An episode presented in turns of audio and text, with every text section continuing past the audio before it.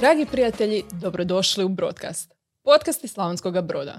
Ja sam Klara Tuličić, a sa mnom u studiju je Krešimir Herceg, marketingaš, kreativac, sportaš, a u brodu je proveo brojne projekte od uh, Ivana Mani, odnosno za vrijeme dana Ivana Brlić-Mažuranić, uh, zatim uh, Kultur Lab gdje je radio s djecom i mladima različite kreativne projekte vezane uz kulturu, umjetnost, pripovjedanje, ali tu ima i svoj proizvod koji se tiče cikloturizma i aktivnog života i na kraju, jedan od važnih e, projekata svakako je e, festival Vukovart, e, Street Art Festival u Vukovaru koji je prepoznat ne samo u Hrvatskoj i Europi, nego i u cijelom svijetu. Pa evo, Krešimir je dobrodošao i hoćemo započeti možda s cijelom tvojom životnom pričom. Kako si došao do ideje za sve te projekte i kako si ih proveo zapravo? Pozdrav svima. Prvo, hvala tebi što si me pozvala u, u broadcast. E, pa počelo je sve u biti s ekonomskim fakultetom. Ono, tijekom školovanja u gimnaziji e, bilo je nekoliko opcija za studiranje, međutim ekonomija je prevagnula i nakon e, završetka ekonomije igrom slučaja sam se vratio u Slavonski brod i tako su u biti počele sve te ideje i svi ti projekti. Kada si vratio brod, što si radio? Jesi to odmah bacio se na projekte? Ili? ne. počeo sam raditi u marketingu u jednoj firmi u sklopu Đure Đakovića E, međutim, e, tu sam u biti prepoznao europske projekte kao možda neku budućnost i tako sam napravio e, udrugu marketinških aktivnosti Lima 2010. godine i tu smo sa nekim istomišljenicima, ekipom, prijateljima počeli raditi na projektima, počeli učiti pisati projekte, europske projekte i tako su sa mnoštvom ideja, znači krenuli svi ti projekti koji su neki uspješni, neki manje uspješni. uh kako je to počelo? Zapravo koji projekt bi bio neki prvi koji je možda ne nužno doživio uspjeh, ali obilježio nekako tvoje stvaranje? Pa prvi projekt u biti je, su bile književne večeri, međutim one su relativno kratko trajale, ali sa kolegom Josipom Vukovićem sam napravio poznatu poslije u brodu biciklijadu Mali Pariz Lakar koja aludira na, na poznati reli e, Pariz Dakar zato što je Mali Pariz naselje u Slavonskom brodu, Klakar jedno selo izvan Slavonskog broda.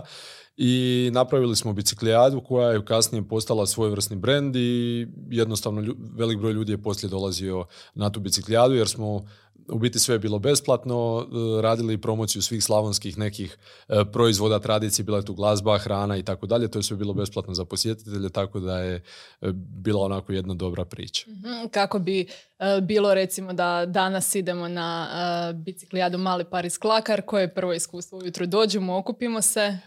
Mislim da je počimalo po, u popodnevnim satima, okupljanje ispred tehničke škole je bilo u Slavonskom rodu jer je to u Malom Parizu i prve su bile duže biciklijade, oko 40 km, međutim kasnije smo skraćivali rutu kako bi e, ona bila prilagođenija svim dobnim skupinama, znači i starijima i djeci, e, tako da i oni mogu proći ovaj, tu, tu biciklijadu. Vožnja je bila uz pratnju policije do e, zadanom rutom i kroz nekih sati, pol, dva, došlo bi se u Klakar gdje bi dočekali tamburaši i slavonska tradicionalna jela i pića.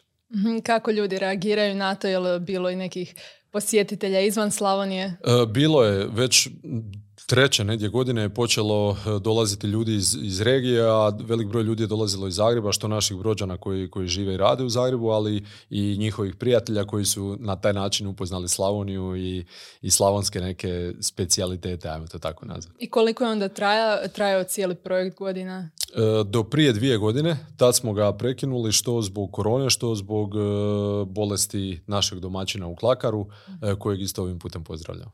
Aha, super. pa da, koliko ljudi je sudjelovalo osim tebe i Josipa? Znači imali su domaćina u Klakor, Klakaru, policija je tu isto bila pratnja. 350 sudionika je bilo zadnjih godina. Zadnjih nekoliko godina je bilo 350 aktiv, ljudi koji su aktivno vozili bicikli i koji su znači došli do Klakara. Mhm, super, pa evo, kad smo već na bicikliranju, možda da vidimo i što je Bike Academy, isto jedan tvoj cikloturistički proizvod na kojem radiš evo, već godinama, koliko znam. Pa Academy je e, došao u biti kao nekakav nastavak te priče o razvoju i ulaganju u cikloturizam s moje strane. E, on predstavlja cikloturistički proizvod koji je namijenjen svim ljudima koji vole voziti bicikl, međutim i svim onima koji žele istražiti u relativno kratkom vremenu određen grad, e, regiju, županiju, znači određenu destinaciju, a pritom i osvajaju nagrade. Znači, Bike Academy predstavlja inovativni cikloturistički proizvod koji promovira određena područja, kao što sam rekao, gradove, županije, regije i tako dalje, a podijeljen je u studije, Upravo to su studiji. Svaki studij sastoji se od... E, kao by Academy, akademija Kao akademija, bicikl, fakultet, recimo, da, ili tako nešto. I ovaj, uglavnom ispiti su uh, točke... Oprosti, rekao si studije, što? Mislim da sam te prekinula. Studiji su, znači, gradovi, županije, regije, a ispiti su, uh, ispiti su točke kulturne i prirodne baštine koje by Academy student mora uh, obići biciklom čekira se na toj, na toj lokaciji, na taj način polaže ispit. Nakon što položi sve ispite određenog studija, e, dobiva nagradu, trenutno e, nagrade osigurava naš sponsor Giant Hrvatska. Mhm. Znači, recimo da ja želim ići, e, vidjela sam da ima recimo studij Zagreb, da to, da to uzmemo i u Zagrebu ima sedam lokacija koje trebam zapravo proći, što od, kao što si rekao, prirodne, što od kulturne baštine, odnosno od kulturnog značaja i kada sve te bicikli, probicikli recikliram. Vidjela sam i na društvenim mrežama od Academy da imaju fotke ljudi koji doslovno se fotkaju kod tih lokacija, ali tako? Tako je, da. Oni se fotografiraju, čekiraju kroz aplikaciju. I to su kao dokazi da su To su dokazi, znači oni se kroz aplikaciju tek kad dođe u, u određeni radijus, oni se mogu čekirati, odnosno mogu položiti ispit. Ako nisu u tom radijusu, sama aplikacija im kaže udaljeni ste još x metara ili kilometara od uh, vašeg ispita i vi kad dođete tamo, čekirate se kroz aplikaciju, fotografirate i na taj način polažete ispit. U Zagrebu imamo sedam ispita, kad ih položite sve, E, dobijete nagradu, nagrada vam može doći na kućnu adresu ili je možete pokupiti i preuzeti u Giant Store u Hrvatska u Zagrebu. A ono što je isto bitno da nema vremenskog ograničenja za polaganje tih ispita. Znači vi teoretski možete doći u Zagreb za dvije godine ako niste završili i nastaviti, znači položiti ispite koje još niste do tada. Mhm. Super. Um, također, iako sam sad dala samo primjer Zagreb, ako se ne varam, uh, Academy je krenio kao Bicikademija i to baš u Slavoniji, odnosno u Brodsko-Posavskoj županiji. E, tako je. Znači, kao nekakav nastavak upravo svih tih napora u razvoju cikloturizma, by Academy je došao kao stepenica više i By Academy smo htjeli u biti napraviti promociju Slavonije i Baranje koja je na neki način zapostavljena, zapostavljena u svim e, marketinškim naporima ako pričamo o turizmu u Hrvatskoj. Znači cijeli kontinent je uvijek iza i, i razumljivo da je iza mora i sunca jer se to najviše traži od strane turista, ali e, mi do prije koju godinu nismo apsolutno imali u brošurama nigdje spomena Slavonije i Baranje, a znamo svi što Slavonija i Baranja nudi i jednostavno zato smo ih htjeli napraviti by Academy. Osim ovog kulturnog dijela i prirodnog dijela, e, gastronomskog dijela, e, Slavonija i Baranja ima velik broj e,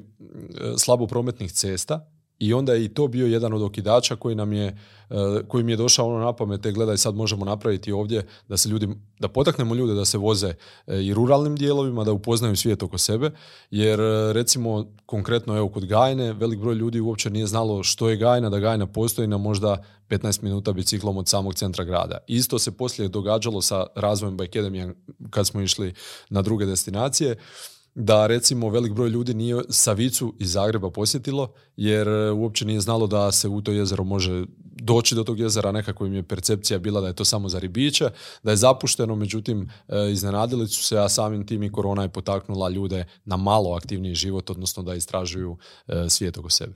Da, to je jako zanimljivo zapravo. Pardon, što se tiče cikloturizma, na primjer, studirala sam u Istri i tamo tijekom ljeta, naravno i tijekom godine, ne samo da dolaze ljudi i voze bicikl, odnosno cijeli taj turistički aspekt proživljavaju vozeći bicikl, ali dolaze tu i brojne brojni timovi zapravo biciklistički na pripreme, što kod nas isto recimo mislim da može se iskoristiti upravo zbog tih manje prometnih cesta, a nismo to iskoristili. Uh, Hvar je recimo tu napravio jedan veliki iskorak što se tiče sportskog dijela, zato što su, mislim da je Bahrein ekipa uh, još uvijek dolazi na pripreme svako ljeto na Hvar s druge strane, ne znam koliko se ovdje mogu ljudi pripremati zbog infrastrukture, ali recimo za, u, turističke svrhe idealno, pogotovo još što je bicikl po meni e, super prijevozno sredstvo zato što u relativno kratkom vremenu možeš obići dosta toga. S druge strane je dovoljno sporo e, prijevozno sredstvo da ti da priliku da uživaš u ljepotama u kojima se nalaziš. Bilo da se radi o kulturnoj, bilo o prirodnoj bašti. Dobro, evo kako bi onda mogli unaprijediti infrastrukturu? Pa za infrastrukturu je potrebno prije svega puno novaca. E, inače, kako sam razvijao i Bike Academy, tako sam razvijao i svoje znanje o, o cikloturizmu e, i posjetio sam dosta destinacija e, želeći naučiti što više recimo o tome. E, imao sam dosta sastanaka sa ekipama koje su radile upravo na razvoju tih projekata, recimo to su značajna sredstva i to e, velik dio u Europi je razvijalo upravo europskim sredstvima e, i fondovima Europske unije. A što kod nas nedostaje u tom pogledu? osim sredstava? Pa, pa mislim da nema dovoljno komunikacije po pitanju razvoja cikloturizma, ne nužno samo cikloturizma, nego općenito aktivnog turizma sa drugim ministarstvima. Recimo, to je jedna od onako stvari koje sam primijetio, jer inače sam i koordinator uh, razvoja cikloturizma pri Brodsko-posavskoj županiji i imali smo dosta sastanaka i u, i u Ministarstvu turizma. Recimo, tu, tu ima nekakvih takvih stvari e, nedostatka, odnosno nedovoljno komunikacije s ostalim ministarstvima, što je šteta. E, međutim, ja i dalje smatram da Slavonija, jedan dio smo sami krivi zbog naše inertnosti, što, što nije dovoljno otišla e, naprijed po tom pitanju, ali s druge strane mislim da je tu i, i nedovoljna decentralizacija države e, i po pitanju turizma. Mislim i po pitanju drugih stvari, ali i po pitanju turizma. Ok, pa dobro onda um, je zapravo decentraliziran proizvod recimo u potpunosti zato što uh, ima i u Dalmaciji recimo studij u Istri pa čak i u Berlinu i naravno u ovom kontinentalnom dijelu Hrvatske što smo već spomenuli pa kako on zapravo utječe na razvoj uh, i kulturnog turizma i cikloturizma i sl. Pa to je jedinstven proizvod u Europi zato što po pitanju cikloturizma takvog proizvoda nema i, i koncepta nema. Ono što je što isto je bitno da uh, spomenuti da je Bike Academy cikloturistički proizvod, ali i koncept zato što nudi kompletan marketinški miks uh, tim destinacijama. Uh, decentraliziranost apsolutno da. Cijela poanta je da, da se stvori u biti mreža e, ljudi koji bi kojima bi recimo možda Bike Academy bio i glavni motiv dolaska. Nama se događalo da ljudi, evo neki dan smo imali predavanje Križana koji su kroz Bike Academy obišli, ja mislim da su oni obišli čak sve studije. Ima nekoliko ljudi koji su obišli koji su dosta aktivni, koji su obišli zbog Academy neke određene studije. Nama je to neki krajnji cilj, mislim da imamo još puno, puno toga za razvoj da dođemo do te točke, ali ide u tom smjeru i kontinuirano posljednjih godinu i pol dana imamo sastanke sa e, mnogim destinacijama i dionicima u području cikloturizma u cijeloj e, Europi i mislim da već ove godine se širimo na vanjska tržišta. mm evo recimo da sad neko prvi put čuje za Bike koji bi bio recimo neki razlog ili motivacija njemu ili odnosno njoj da recimo biciklira Brodsko-Posavskom županijom, znači da koristi baš Bike Academy? E, pa prvo znači aktivni život. To je po meni uvijek ono da dođeš negdje, ja recimo dogodilo mi se dosta puta da dođem negdje na sastanak u, u neki drugi grad i taj dan ja sam općenito taj tip koji želi istražiti taj grad. E, želim istražiti kulturu i uvijek i googlam prije, e, znači tražim što više informacija o tom gradu, bez obzira što se nalazim i što ću provesti možda samo jedan dan tamo. Međutim, e, upravo isto to može biti razlog. Može biti aktivni život da neko se aktivira, idem rentaću bicikl i obići ili grad ili županiju. Kad pričamo o Brodsko-Posavskoj županiji, ona je specifična jer je dosta dugačka uz rijeku Savu i baš da ćeš je proći u jednom danu govorimo o rekreativnim biciklistima, mislim da ne. S druge strane, e, recimo imamo jako puno prirodnih e, bogatstava. Što se tiče recimo Petnja je meni evo, u blizini Broda, jezero koje je fantazija, e, super je što su napravili sad i šetnicu jel, okolo, tako da je i to već magnet, evo to je pokazatelj kako infrastruktura u biti već u, u jako kratkom vremenu privuče velik broj ljudi. Imamo kulturne baštine, znači imamo, dobro, Ivana Brlić Mažuranica sama si rekla, Tvrđava Brod, koja je u samom gradu jedan od, u samom centru grada jedan od ispita Bike Academy za Brodsko-posavsku županiju. Uh, Ivan Meštrović, možda naj poznati hrvatski e, kipar ima spomen dom u Vrpolju. Znači to su sve e, točke koje ljudi jednostavno bi trebali vidjeti, ne nužno biciklom, ali ako im jednostavno ako su malo aktivni ili željni neke malo avanture, bicikl je idealan I, za Iako im odgovara koja je nagrada od Gianta. Da, definitivno i to. ok, ako cool. I ono što sam primijetila je da imate u aplikaciji kao nekakve posebne evente, odnosno da otvori se studij kraćeg roka. O čemu se tu radi? To smo napravili prošle godine prvi put za BroadTech konferenciju IT tehnologija u, u Slavonskom brodu kao testni dio, ali je cijela ideja bila da recimo i, i destinacijama u kojima se već nalazi, pa i kedem ili sponzorima, damo mogućnost za neke njihove dane ili nešto što oni e, promoviraju. Jel možeš možda malo detaljnije ući u to? Nisam sigurna da, re, će neko razumjeti ko ne zna. Recimo, imamo Bike Academy u Zagrebu i bude dan grada Zagreba i mi recimo kroz tjedan dana otvorimo možda za djecu samo e, poseban studij koji je manji, obujmom manji, znači i manje ispita može imati manje e, udaljenosti, recimo za djecu. I on traje tjedan dana, dva tjedna, ovisno kako se dogovorimo. E, kroz brod tek je trajalo tjedan dana i radili smo jednu tjesnu organiziranu vožnju e, kroz centar Slavonskog broda gdje su ljudi upoznali znači Slavonski brod na, na biciklu i bilo je ono cool.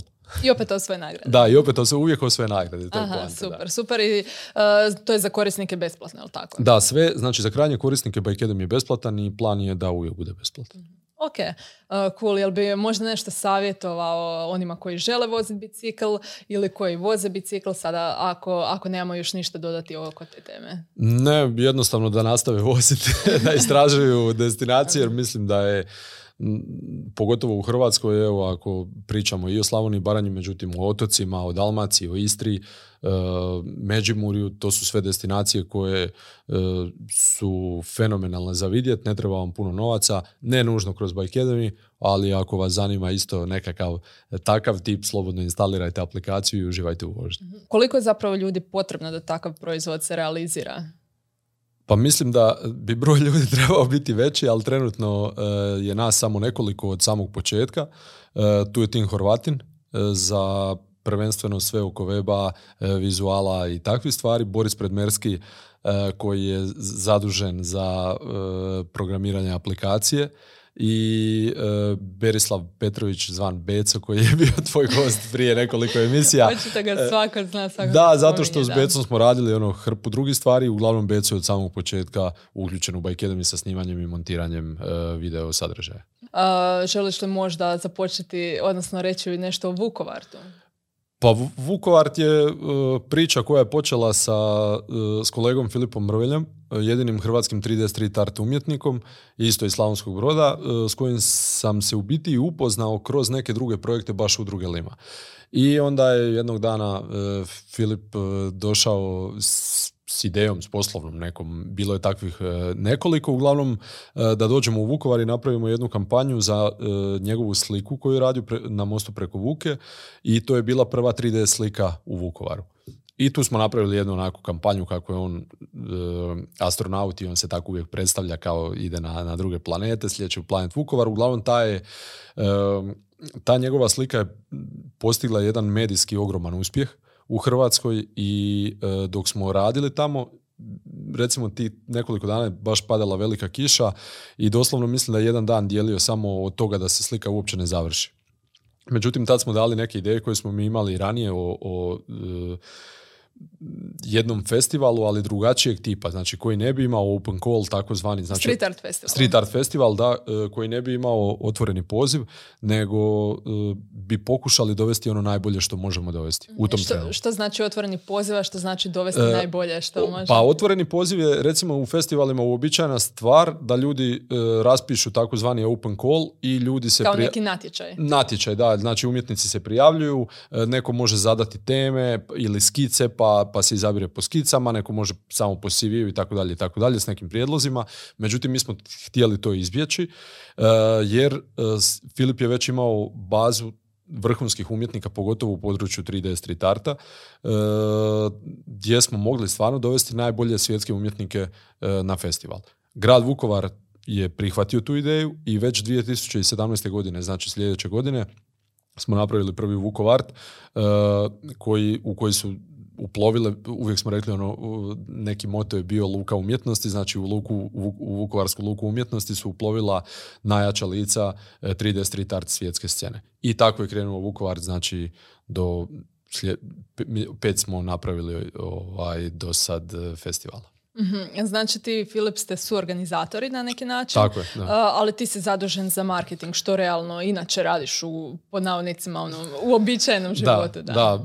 da. tako je u biti, tako smo si nekako podijelili stvari, iako praktički zajedno radimo gotovo sve aktivnosti, ali sam ja kao voditelj marketinške kampanje. I programskog e, dijela Da, program je uključen, uključen u taj dio i tu moram spomenuti Uh, znači, grad Vukovar je od početka stao s nama s tom idejom, međutim za programski dio je uh, jedna velika zasluga ide uh, poduzeću PPD koje je prepoznalo Vukovar tu samim začecima i jednostavno smo tu suradnju zajedno dizali do, do onako dosta zavidne razine gdje smo posljednje dvije ili tri godine imali jedan odličan program uh, tijekom, tijekom festivala u Vukovaru. PPD je zapravo sponsor glavni. Glavni sponsor uh, Vukovarta, ali uh, najviše se njihovo sponzorstvo očituje u tom programskom dijelu. Ok, kakav je programski dio? Pa imali smo znači koncerte, imali smo predavanja, imali smo panel diskusije e, na temu recimo umjetnosti street arta, imali smo radionice za djecu, e, isto panel s djecom, e, kredica festival za male, za, znači za djecu gdje djeca kredama oslikavaju trg vukovarski, zatim ne znam, baš bilo je tu onako dosta, dosta stvari, dosta zanimljivih stvari. Mhm. Što se tiče ovako, rekao si da su to, da dolaze od umjetnika najveća imena svijeta zapravo. Realno ne poznam toliko, odnosno skoro uopće street art scenu. Prepoznam recimo neke, sad, sad bez veze ulazim, bez veze ulazim u detalje, ali ono s Twittera prepoznaš one koji se uvijek provlače. Međutim, jel drugi ljudi možda prepoznaju to jer mi djeluje kao stvarno neka nišna, nišna grana umjetnosti? E, mislim da kod nas još uvijek street art nije na, na razini ako govorimo o nekom mainstreamu. Znači, javnost pretpostavljam da u pravilu ne pozna toliko te umjetnike. E, s druge strane, kad dođu u Vukovar i vide ta, ta dijela, to ih zaintrigira da, da počnu možda istraživati, možda pročitaju kroz naše neke aktivnosti, e, koji su to umjetnici, što rade, što su do sad napravili e, nakon Vukovarta gdje sudjeluju, čime se bave i tako dalje. Međutim, umjetnici prepoznaju imena i nama se recimo događa posljednje gotovo tri godine da imamo ogroman broj upita umjetnika iz cijelog svijeta da bi željeli biti dio Vukovarta. mm I onda ih odbijete većinu, ne, ne, mi svima kažemo, znači oni, uvijek je procedura ista i nekakav protokol, ljudi kad se jave, e, mi njih spremamo u bazu e, umjetnika koje imamo e, s njihovim CV-em i dijelima, portfolijem. Tu analizi, recimo na taj način smo i došli do nekih umjetnika koji su se baš javili tim putem i za koje smo vidjeli ok, ovo je ogroman potencijal. S druge strane mi imamo i druge kriterije kojima želimo znači dići isto Vukovarsku luku umjetnosti i Vukovar na još veću razinu, znači neke druge kriterije. Tako da, da miksamo to sve da mhm. napravimo nešto najbolje što možemo. Ok, to je super. Znači, da, odnosno znate što želite istovremeno dajete i priliku drugima e, koji možda nisu bili u prvotnom planu i to je dokaz da e, nekada je dovoljno samo javiti se jer kako će neko znati za vas ako, ako se ne javite da, da bi ostvarili to što želite. Ok, evo i čestitam što se tiče Vukovarta na priznanju, tamo je nedavno sam vidjela da je objavljeno da e, ste dobar primjer održivog turizma u gradu, je li tako?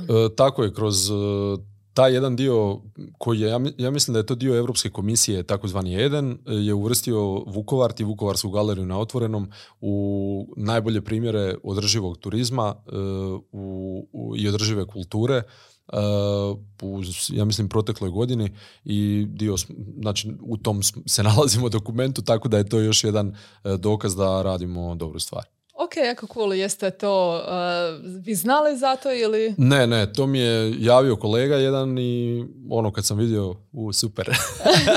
ono, lijep, mislim, nije, nije, da patimo od nekih nagrada ili nečeg, niti se prijavljujemo za nagrade e, takvog tipa, ali je jednostavno onako lijep osjećaj i ne samo zbog Vukovarta, nego i zbog grada Vukovara. Znači, koji uvijek kad se Vukovar spomene, se spominje u nekom kontekstu rata i tako dalje, međutim Vukovar ima puno, puno toga više za ponuditi i onda je ovo super jedna isto priča koja će možda promovirati grad Vukovar i izvan granica e, Republike Hrvatske, ali i u Hrvatskoj e, da, da jednostavno motivira dolazak ljudi i u Vukovar i u Slavoniju i Baranj. Da, što općenito recimo street art festivali mogu donijeti nekakvom gradu ili regiji ili čak državi um, prepoznatljivost, vidljivost u nekom, ne znam, urbanom kontekstu ili... Pa jednostavno ta urbana kultura je postala e, jako poznata, jako poželjna. E, vani, u, u, kad kažem vani, u, u cijelom svijetu. Znači, međutim, ako pričamo o, o Europskoj uniji, recimo Berlin je e, grad koji je, jak, koji je poznati Urban Nation, Berlin je napravio fenomenalnu priču sa street artom, napravili su čak i muzej, bio sam tamo, znači to je samo njihov nekakav e, sadržaj generira dolazak ljudi koji dolaze samo vidjeti ta street art djela, odnosno dolaze i u muzej e, vidjeti neke druge stvari što se tiče urbane umjetnosti. London je u toj priči. Lodge smo uspjeli dovesti u Vukovar kao naše goste e, koji isto rade vrhunsku galeriju. E, mislim da i u tom kontekstu Vukovar je jednostavno se diferenci, diferencirao, pogotovo u Slavoniji i Baranji kao jedini grad s takvom ponudom. I e, ono što je isto bitno napomenu da, da su sva naselja uključena u tu galeriju na otvorenom jer vi kad dođete u Vukovar ili u neki drugi grad u pravilu ste uvijek u samom centru grada, međutim Vukovar ti je upravo ta dijela disperzirao na, na cijeli grad i jednostavno na neki način tjera ljude da obiđu sva ta dijela, odnosno posjete i druga e, naselja, odnosno Vukovar u cijelosti. Što se tiče projekata u kulturi, zapravo si započeo, Vukovar nije projekt koji, s kojim si započeo, bilo ih je mnogo, a tu recimo već smo spomenuli Ivanu Brlić-Mažuranić, pa o čemu se radi tu? E, pa kad sam počeo raditi ove općenito neke projekte u, u e, projekte Europske unije, s Irenom Vuka s kolegicom sam počeo raditi Ivanu Brlić Mažuranić. Odnosno ona je još prije mene imala e, neke aktivnosti, neke projekte i onda smo počeli zajednički e, raditi kroz dane Ivane Brlić Mažuranić projekt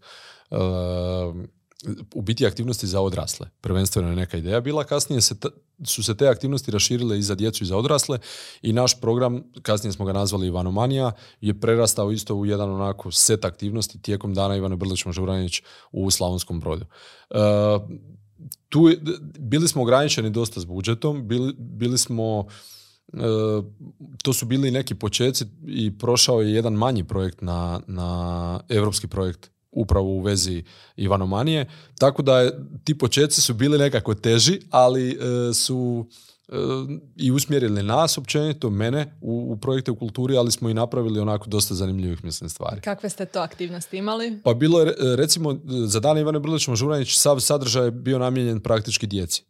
I onda smo mi išli kontra, pa nije Ivana Brlić Mažuranić samo za djecu spisateljica, iako je tako promovirana, znači Ivana Brlić Mažuranić e, je možda naj, najprevođenija je hrvatska književnica za djecu, ali njena mnoga dijela su namijenjena odraslima.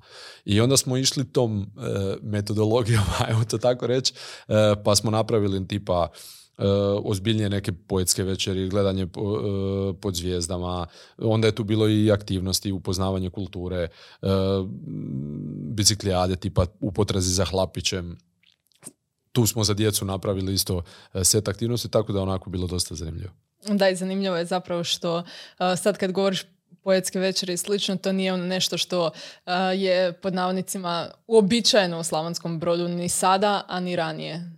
Pa ne znam, jednostavno naš sjednemo i pričamo što bi mogli napraviti. Možda, možda i to bio motiv što nečeg nema, pa smo, pa smo to i napravili. Ali jednostavno htjeli smo malo na drugačiji način prikazati općenito taj cijeli dio i kažem, bilo je onako dosta dobro. E, radili smo kroz taj jedan projekt, recimo 3D slike. Tu, tu smo s Filipom ostvarili jednu e, puno, puno veću suradnju i e, recimo školska djeca su radila 3D slike. Što su 3D slike za one koje možda ne znaju? 3D e, slike su vam e, slike koje su, kad ih pogledate golim okom, pogotovo sa strane, jako izdužene i nemaju dojam neke slike. Međutim, iz Znači kao da je nešto izobličeno. Da, tako nešto. e, uglavnom, e, kad je gledate iz jedne točke po- uz upotrebu leće, a leća je znači i mobitel i kamera, obična leća, fotoaparat, e, ona dobiva 3D efekt.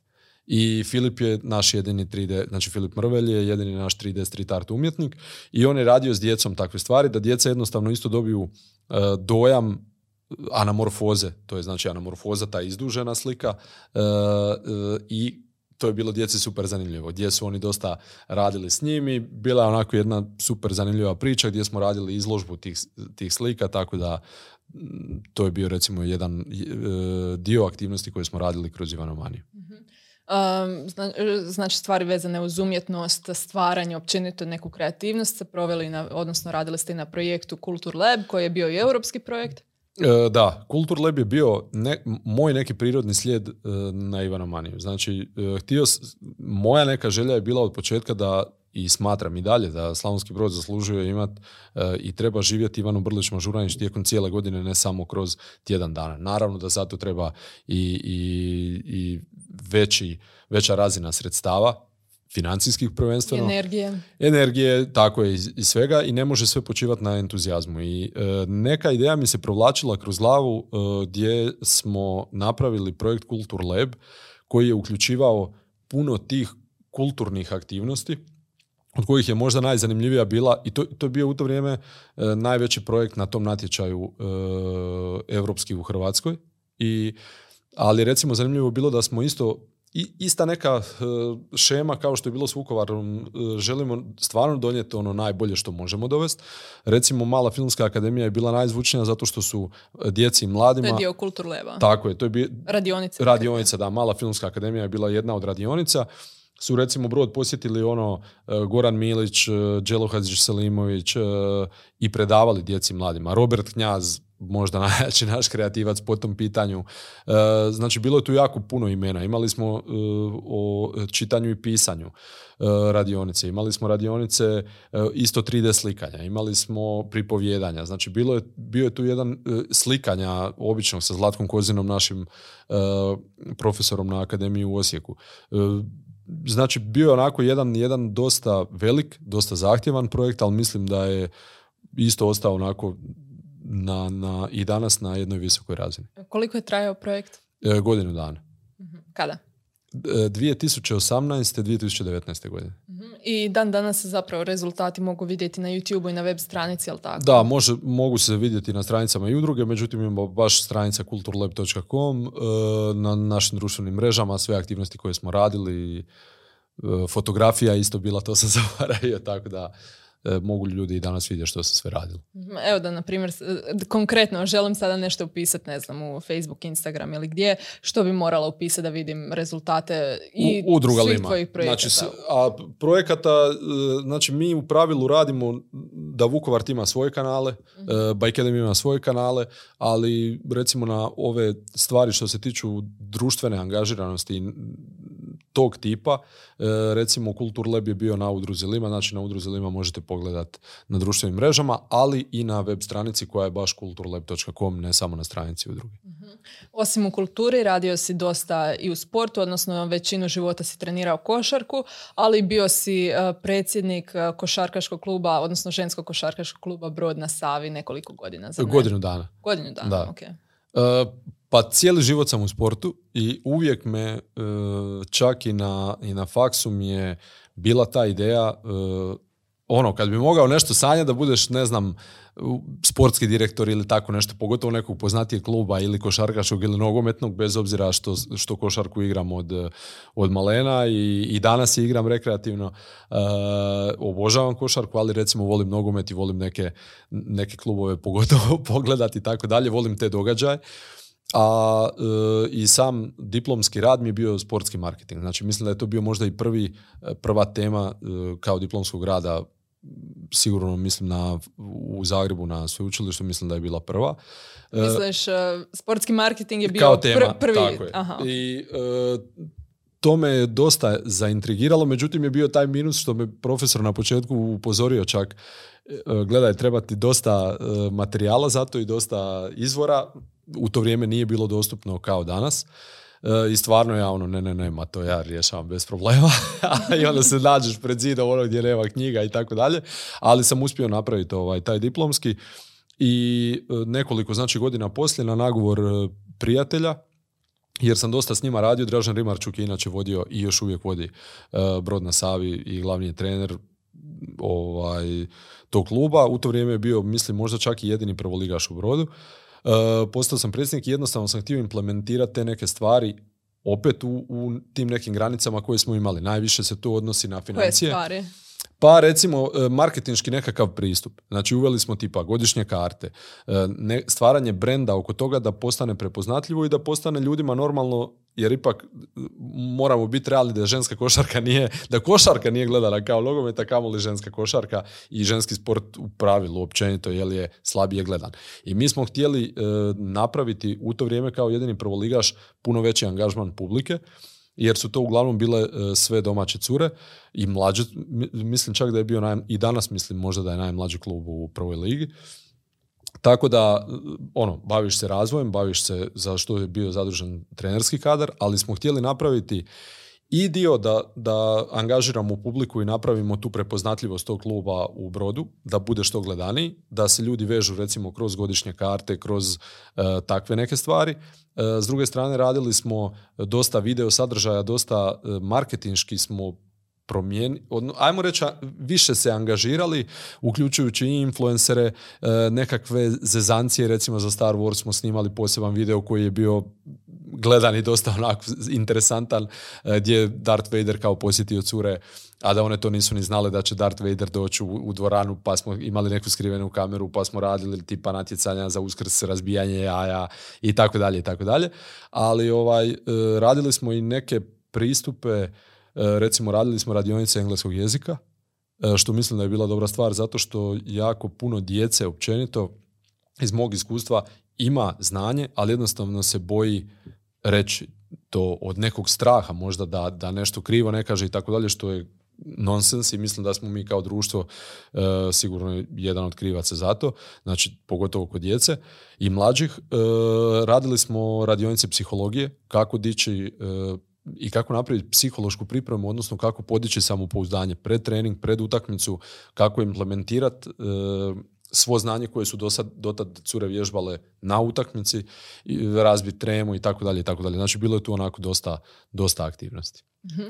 Ovako kad gledamo u kontekstu sportskog marketinga, zašto je to uopće važno? Recimo, spomenuo si brendiranje, mi koji ne razumijemo se u to recimo. E, pa mislim, bar dok sam studirao, e, jako mali dio e, se temeljio na sustavnijoj pripremi E, kluba i vođenju kluba na takav način, na tržišni način. I mislim da još uvijek nije to došlo do, do neke razine.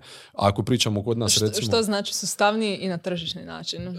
Pa recimo... Ako prvi put ljudi čuju za ovo, recimo. Prije, prije su, mislim i danas je sport u Hrvatskoj još uvijek na relativno niskim granama po pitanju puno faktora, ali recimo, znači gradovi su ti e, i, i ajmo reći državne institucije koje drže recimo u Brodu i svi ti manji sportovi ovise jako puno o gradu, znači o financiranju grada. E, ako bi se digla ekonomska razina tog dijela, znači sad da, da klub može živjeti i sa prodanim kartama, od sponzora, od prodaje igrača, u, o to ovisi isto o sportu. Znači u košarci je to stvarno jako rijedak slučaj, dok recimo nogomet može, može to ozbiljnije raditi. Znači jednostavno taj dio mi je uvijek bio interesantan i tim to smo htjeli, kažem, implementirati isto u BNS-u. Na, jednostavno razmišljanje na takav način. Mhm, znači da uh, jednostavno bude veća podrška navijača i grada i možda i sponzora. Sponzora, i da. prvenstveno da, da, da, što,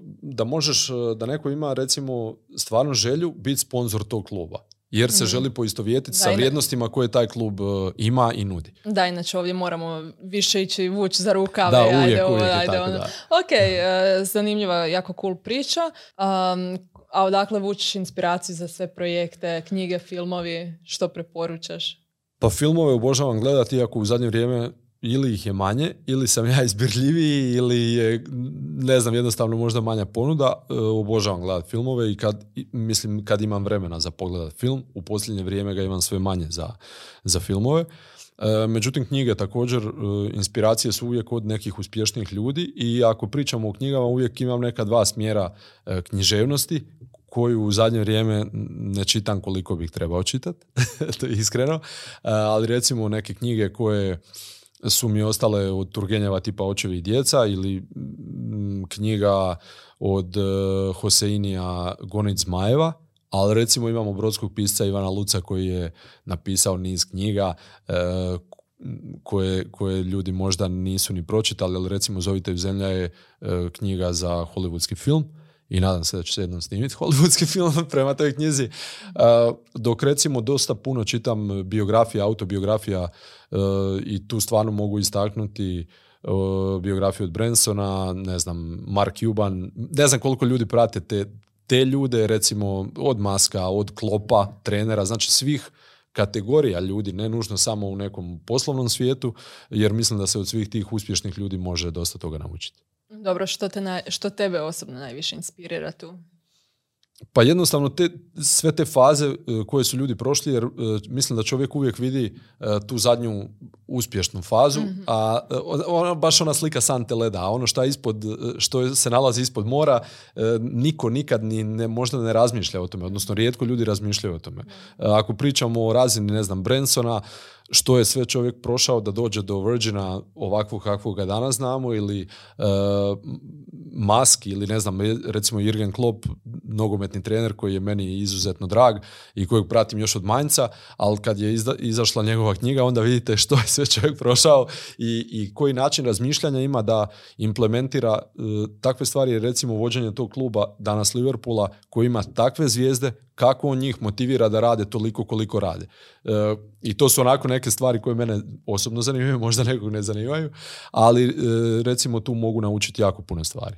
To je jako zanimljivo vidjeti, pogotovo ako uzmemo u kontekst e, današnje mlade, koji možda nemaju trenutno toliko iskustva u poslu, projektima i slično, i onda na društvenim mrežama recimo ili na YouTube, odnosno kroz različite sadržaje vide ono naj, najvišu točku ne, nečijeg rada, recimo to tako, i onda možda misle da oni to nikad neće takozvani znate ono misle da je instant isto možda, i tako da, da, i misle da je, da je instant i to ali to je zapravo zanimljivo. Sad ulazi malo previše ali uh, poslovni ljudi recimo koji žele zaposliti nekog da radi marketing oni ne vide koliko tu je u pozadini toga samo da se jedna najjednostavnija objava na, recimo na društvenim mrežama napravi. Pa onda ali dobro, nećemo sada u to uh, ulaziti. Ovako što se tiče projekata, znači tu smo prošli hrpu tvojih projekata i sigurno na njih još imaš u pozadini onih pod navodnicima manjih koje, u koje nismo ušli, ali ono što je najvažnije imaš iskustva u tom području, pa što možda bi dao kao savjet ili što ti je najizazovnije neki zaključak što se tiče projekata? E, pa danas ima puno e, institucija koje nude e, edukacije u pisanju projekata.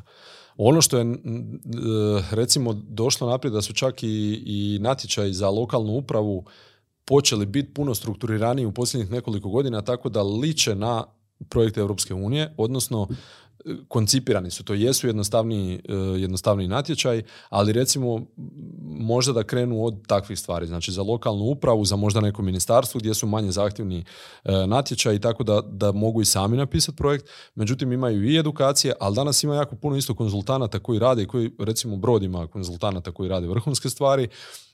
mladi Poanta je da to, ako ih to zanima, da to rade. Ako ih to ne zanima, imaju konzultante kojima se mogu obratiti koji će im napraviti e, kvalitetan projekt. I e, u ono neko vrijeme mene je to zanimalo prije nekih deseta godina i nikad nisam išao u smjeru e, pisanja projekta za druge. Znači, meni je to bilo super alat da te nauči razmišljati što se traži, na koji način se piše projekt. jednostavno sam došao do neke razine i ne zanima me više korak ispred. Znači za sljedeće neke projekte, čak i za moje, e, surađujem s nekim ljudima e, koji su pisali projekte, pogotovo zahtjevnije projekte. Ali recimo mladima definitivno da uđu možda u taj dio jer, jer recimo neko će se naći u tome i može danas sutra živjeti od toga. Jer recimo stvarno postoji jako velik broj natječaja i u bilo kojoj sferi gospodarstva, u bilo kojoj sferi života, e, jednostavno ne vidi, možda nekog to stvarno zanima, možda je to nekom strast i da može i živjeti od toga. Da i možda da e, ovdje iskoristim priliku za plag da je zapravo Brodka sufinanciran od strane Europskih snaga solidarnosti, dakle jedan, jedan program za e, mlade, relativno niske vrijednosti, ali opet dobije se neko iskustvo pisanja projekta i u svakom slučaju, bez obzira što je broadcast prošao, ja sam dobila i povratnu informaciju na to što možda nije dobro i svakako od toga može se puno naučiti i iskoristiti. I ovo je jako dobra, pod navodnicima, stepenica prva da bi neke, neki kompleksniji veći projekti se mogli raditi u budućnosti. Da, definitivno i, i još jedno iskustvo recimo provođenja projekta što je razlika od pisanja projekta. Jer ti kad pišeš projekt uvijek imaš u glavi neke idealne scenarije, međutim kad se sudariš sa provedbom projekta i aktivnostima, onda počneš i drugačije gledati i ovo pisanje. Da, ono što nisam rekla možda je broadcast je dva mjeseca kasnije krenio baš zbog toga što uh, ova audio oprema uh, kasnila je dva, dva puta, dva dobavljača smo morali otkazivati upravo zbog kašenja i tako dalje, tako da uh, stvarno to su neka, neke stvari koje nikad ne bi mogla zamisliti, bez obzira što smo dodali tu neku dodatnu fazu, odnosno mjesec dana kao buffer zone, buffer zone upravo to i svejedno se jako odužilo, nažalost. Ajmo možda samo još dodati što bi ti savjetovao mladima općenito. Pa sad ono isprazna je e, fraza ganjajte svoje snove. E, definitivno da trebate e, tražiti ono što volite raditi. Danas su mogućnosti po meni nikad veće. Je izazovnije vrijeme sa, sa puno neke nesigurnosti, brzih promjena na tržištu.